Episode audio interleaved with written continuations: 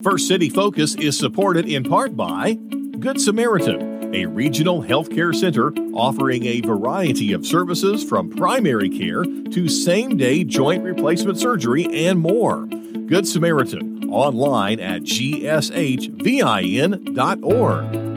Duke Energy, powering the lives of its customers and communities, online at dukeenergy.com. And by Vincennes PBS members. Thank you. Thanks for tuning in to First City Focus. I'm your host, Nicole Carey.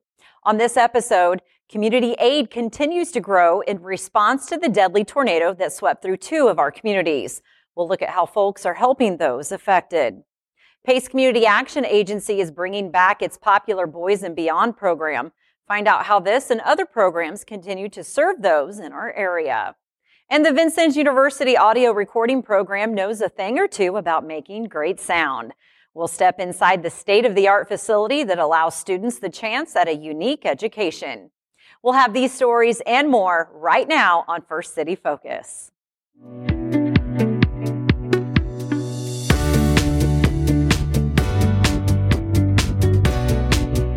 The night of Friday, March 31st, won't soon be forgotten for many people in our area. That's when an EF3 tornado raced across the Illinois Indiana state line tearing through two of our communities. By the time daylight broke, six people had lost their lives, while hundreds of homes and businesses had been leveled or heavily damaged. Hunter Van Houten has spent time in those communities. Hunter, what have you seen come out of that tragic night? Well, Nicole, for the communities of Crawford County, Illinois, and Sullivan, Indiana, it's a line of devastating damage most haven't seen before. But as hundreds are left to try to pick up the pieces of their lives, so many more are showing up to do whatever they can to help. During the last week of March, Indiana and Illinois were both preparing for a system of severe weather. On Friday, March 31st at 8:58 Central Time, a devastating EF3 tornado touched down in Crawford County, Illinois. Meteorologists with the National Weather Service in central Illinois tracked the tornado for 42 miles and say at one point the storm was a third of a mile wide. The tornado crossed over into Indiana around 10:30 p.m. Eastern Time and tore into Sullivan County for 8 to 10 miles before dissipating, according to the National Weather Service in Indianapolis. 3 people in Crawford County and 3 people in Sullivan County lost their lives due to this storm. Instantly, emergency management agencies jumped into action to take control of the situation. Brad Midget, the emergency management coordinator in Crawford County, says once he could tell the storm might produce a tornado, he headed into his office. I headed to our emergency operations center, and in my travels to the emergency operations center, I was in phone contact with National Weather Service. They did confirm that they had a you know a very uh, strong radar indicated tornado there with high confidence, and so uh, once I arrived at the the EOC, we pulled up the uh, weather radar.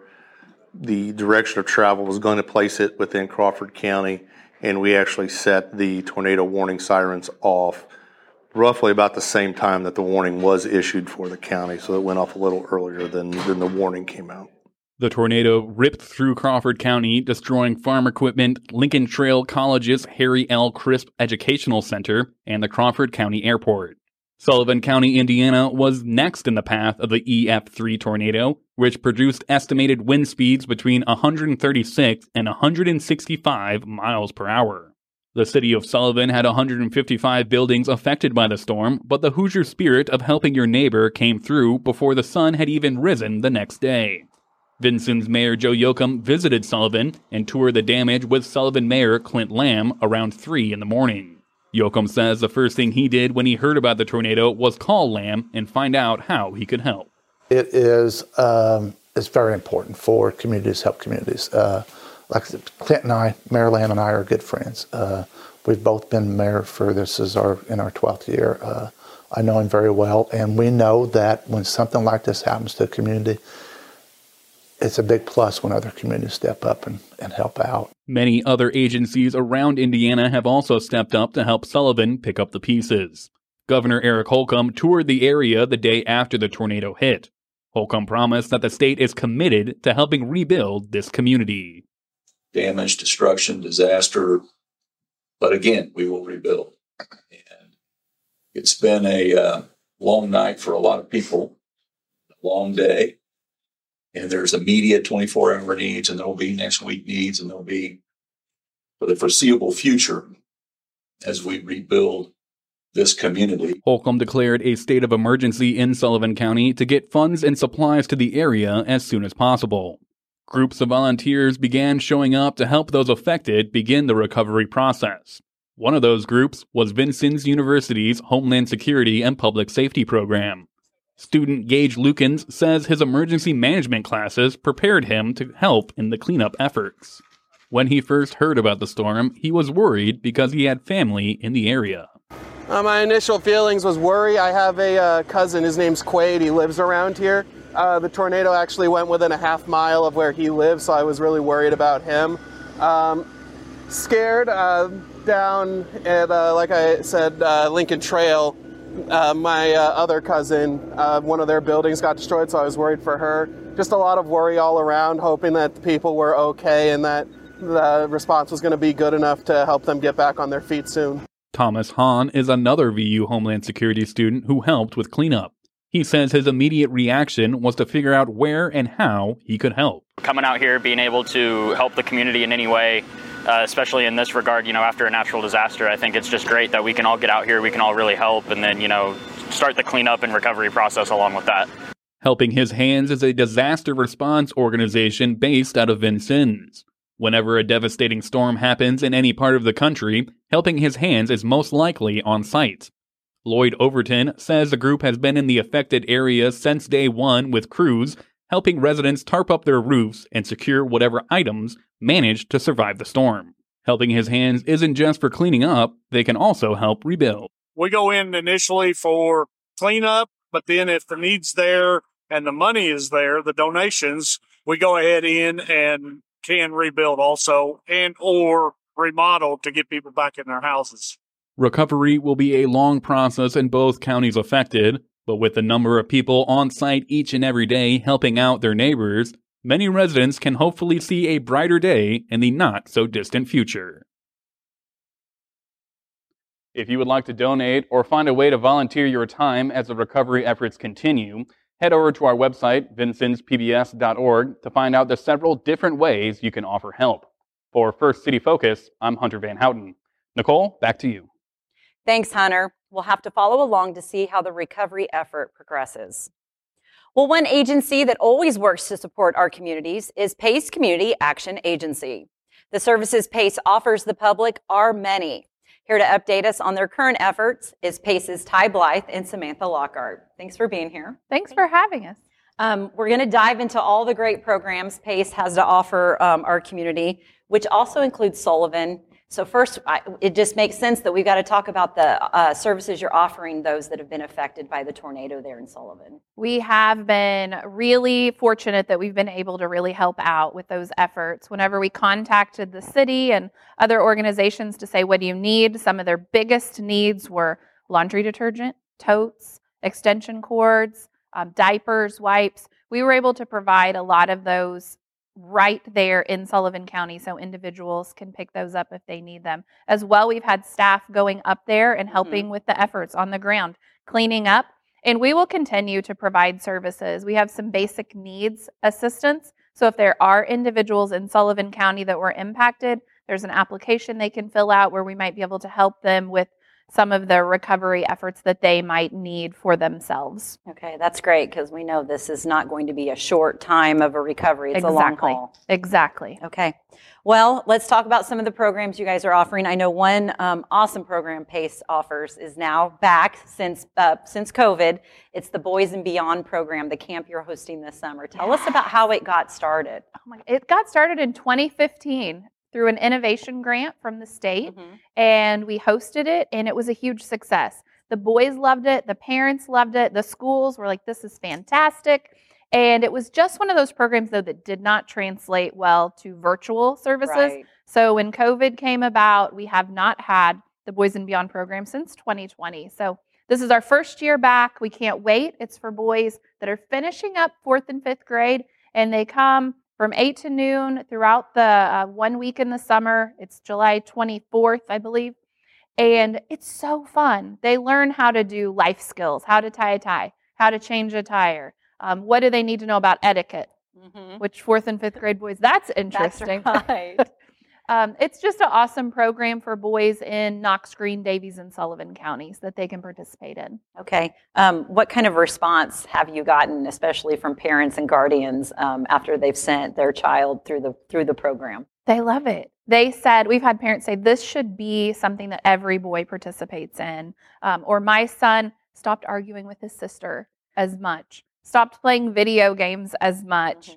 Um, just the boys were so excited. And it's a really great age because it's before you get to middle school. So whenever peers are everything and parents Mhm. know nothing, that seems to Oh, happen with middle schoolers. Maybe that was just mine when he was in middle school, but I, I um, don't think you're exclusive okay, in that okay. category. so it's a, it's a perfect time frame and the boys have a great time they love coming there's a lot of incentives Mhm.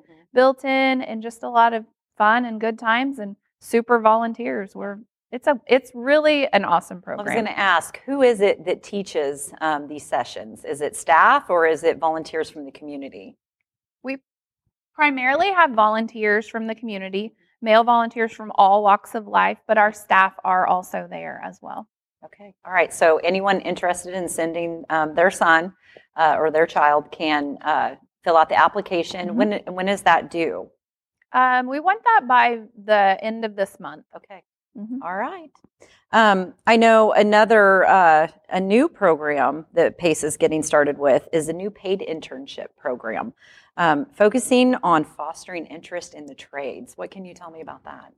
Yeah, it's a brand new program that it, we're marketing towards 17 year olds and up, and it's about 20 hours a week with flexible hours depending upon school schedules, sports schedules, things like that. Um, there's also $12 an hour is the pay, and they're just gaining real life work experience in an office setting that can translate into resume building and their future. As we talk about employment at PACE, um, I feel like PACE as an organization is kind of forging a path ahead of many as we start to look at what does the work week look like, especially in a post-COVID world where um, the pandemic kind of showed us what we could do in terms of productivity away from a traditional work week work environment. Um, tell us what PACE, what changes PACE has made recently. One of the major changes that we've made is to go to a 36 hour, four day work week. Um, I say four day work week, but there's a lot of flexibility within that. So a majority of our staff have opted for four days. Some say, no, I want to work all five days, but I'm only going to work a half day on Friday. So that's one of the other perks and benefits. Um, flexibility. People want and need flexibility in their life, and that's something that we're able to offer by shifting around what a work week looks like and or are there tasks that can be done remotely? Mhm. Maybe you want to hang out at the local coffee shop because you need to work on a report. Okay, that is a possibility that can be done. Or is there some work you can do from home? So we've pivoted in that way with our work hours. Mhm.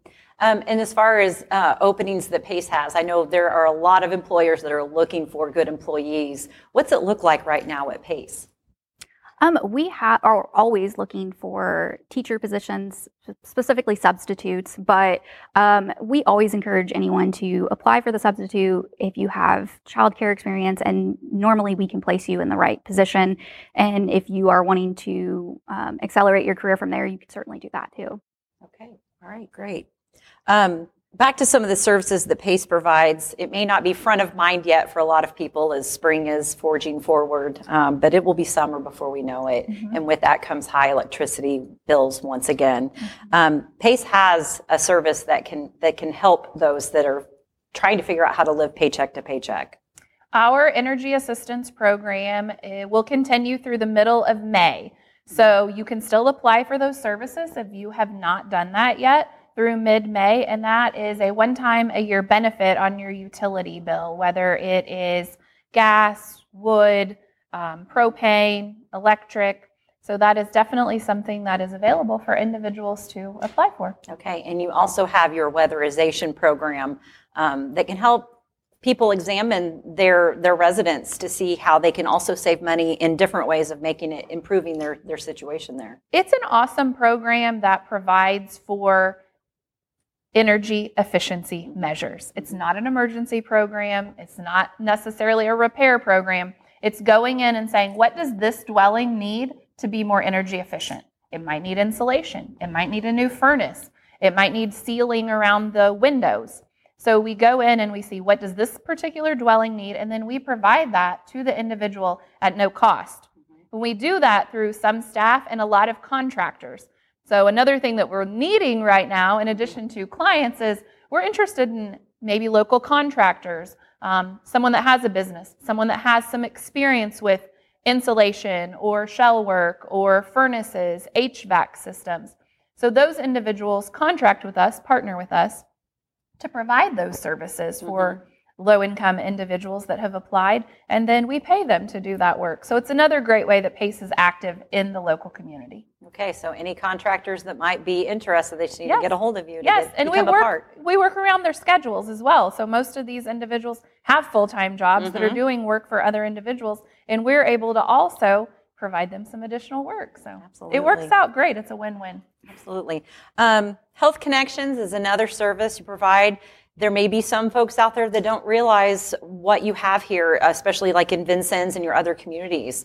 What can you tell folks about the Health Connections? Health Connection is reproductive health care, and um, a lot of people don't realize it's for men or women. So individuals can come in if they want birth control options. We discuss those with individuals, what they're looking for, what would work best for them, and we have so many different options from the pill to the patch to the shot to the IUD to the Nexplanon that goes under the skin. So many options for individuals. We also do pregnancy testing, HIV testing, um, STI and STD testing, and treatment as well. So a lot of education goes into that, and individuals can seek out those services throughout southwestern Indiana. Okay. At pace. Great. Um, and then, of course, there's Head Start uh, cl- near and dear to my heart. I love when I have visited Pace, hearing the kids' laughter down the hallway. Um, your classrooms are really where it comes to life um, mm-hmm. for those mm-hmm. those kids. Um, how is the Head Start program going? It's going well. Um, we need teachers, like mm-hmm. Samantha said. We need teachers. We need associate teachers. We need center aides. So all of that's on our website. You can go out there and apply even if the job says substitute and that's not what you're interested in, go ahead and apply for that job and we can we can place you there. It's a rewarding job, it's not an easy job. So mm-hmm. sometimes people get confused. They're like, "Oh, it's just 8 children that are 2 or 3 years old or oh, it's 20 children, um, right. 18 children. They're just 3 to 5 year olds." It's very professional focused. Uh, the kids have lesson plans, they're doing learning, and they're having so much fun. Like you oh, said, they're having a blast. And that's something that the teachers love about their jobs. If you talk to them, they're like, I love working in the classroom. I love going into the classroom and just saying, oh, we get to paint or we get to play mm-hmm. with in the sand table or we're going to count these things. And the kids are so happy whenever the teachers are there and when volunteers come in and work. So there's definitely more opportunities for teachers. We would love to have them. They have all those professional development opportunities. Our health insurance costs are down. $50 a pay for individuals. Wow, yeah. So there's lots of perks and benefits to working at PACE. Okay, all right. As always, pleasure having you here. You guys are so busy. Uh, good luck with the Boys and Beyond program this summer. Can't wait to see uh, how that goes. Yeah, I think it's going to go well. Yeah. Thanks so much for having right. us on. Yeah, thanks for being here. To find out more about PACE, just visit our website, vincennespbs.org. As many know, First City Focus and Vincennes PBS call Vincennes University home. Often visitors who step inside our television studio for the first time may say, I didn't know anything like this existed in Vincennes. Dave Foster and Dave Novak take us inside another studio on campus that may surprise you.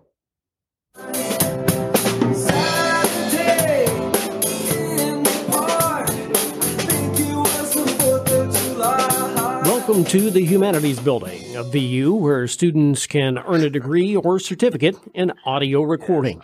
The area is full of several recording studios and lab spaces where students learn the craft. The program has been here for 15 years, and program chair Virgil Franklin, who has been here for 12 of those years, says it was the brainchild of two other courses of study. The story I got before I came here was uh, that this uh, was birthed by one person in the music department and one person in broadcasting that said, Hey, why don't we have a recording studio here on campus? And why aren't we teaching audio recording? And so those two minds got together and, and, and created what turned into this monster. There are a lot of aspects to the program which draws people interested in all types of audio recording. It offers an international certificate in Pro Tools software, which is the industry standard in studio technology. And VU is one of the few schools that has Ableton Live Training, which is another software program for music creation and performance. There's no surprise that this college major does ride under the music program with crossover from students majoring in music. They study in the facilities, which are not just classrooms, as there's lots of opportunity for hands on training. We have some really impressive studios, and these are working studios. These are not museums for people to come and visit there or spit shine. We work in here. There are lots of albums of a variety of genres coming out of the studio all year round, uh, student driven. Music students record their own projects here, working with the audio recording students who do the engineering. And studios are also available for public use, according to Franklin, as outside artists and musicians can utilize them at no cost, again with students at the control board. The recording industry is much bigger than most realize, and Franklin says there's no limit to the opportunities available for graduates. He boasts of students who built their own studios and those who work in concert halls. This, this is an industry that survives on live music, and live music alone in audio is replete with tons of opportunities. There are several concert venues in, in, the state of Indiana alone that you could work at. There's also a major industry player located right here in the Hoosier State. We live in a state with the largest purveyor of music equipment in the United States, and that's Sweetwater Music in Fort Wayne. Fort Wayne has several of our students, and they love it when VU students come knock on their door for employment. So, uh, I also have students working on both coasts. I have had students working at Disney. I have students working at Warner Brothers. I have students working all over the place. One attribute of studying here is that it's big time learning in a small town setting with smaller class sizes and spaces that allow for music and recording students to create, learn, and grow and discover their potential. Absolutely, and there's a lot. That's a lot. I took you into the into the, into the private suite that we're putting together. We have kids that, that go in there on a regular, and they're all they're wanting to do is they just need access to a good working space so they can song write and, and beat write and, and kind of mash through their own projects, and they can bring their projects into the big studio if they want to. Highly encourage that.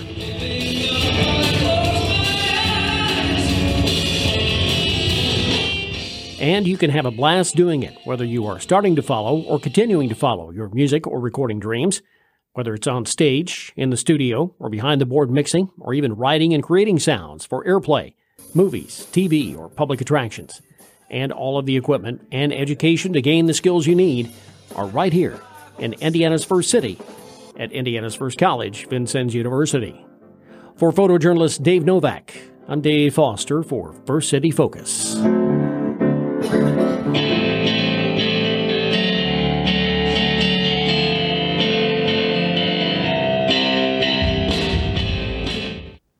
If you want to find out more about the VU audio recording program, we have all the important links listed on our website, vincennespbs.org. And now for our final focus. The Indiana Military Museum recently held its annual World War I Living History event. Hunter Van Houten shows us the sights and sounds that took everyone back to the era of World War I. Take a look.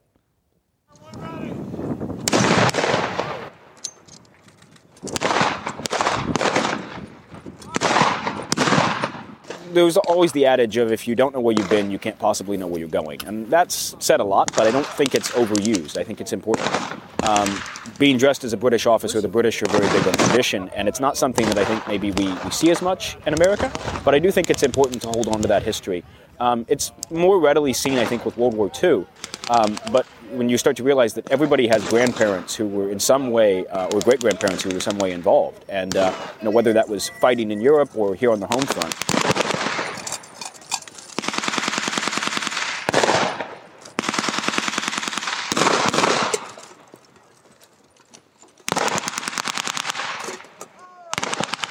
Not only a part of our national history, but also uh, certain times family history.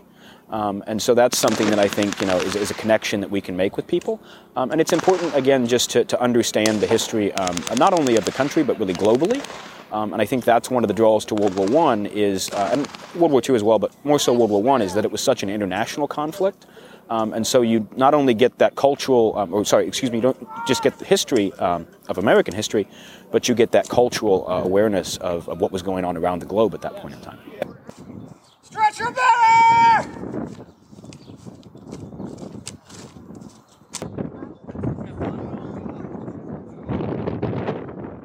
And that's all for this edition of First City Focus. For everyone here at Vincennes PBS, I'm Nicole Carey.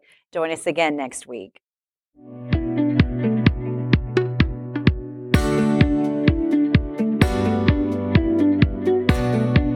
First City Focus is supported in part by Good Samaritan, a regional healthcare center offering a variety of services from primary care to same day joint replacement surgery and more. Good Samaritan, online at gshvin.org.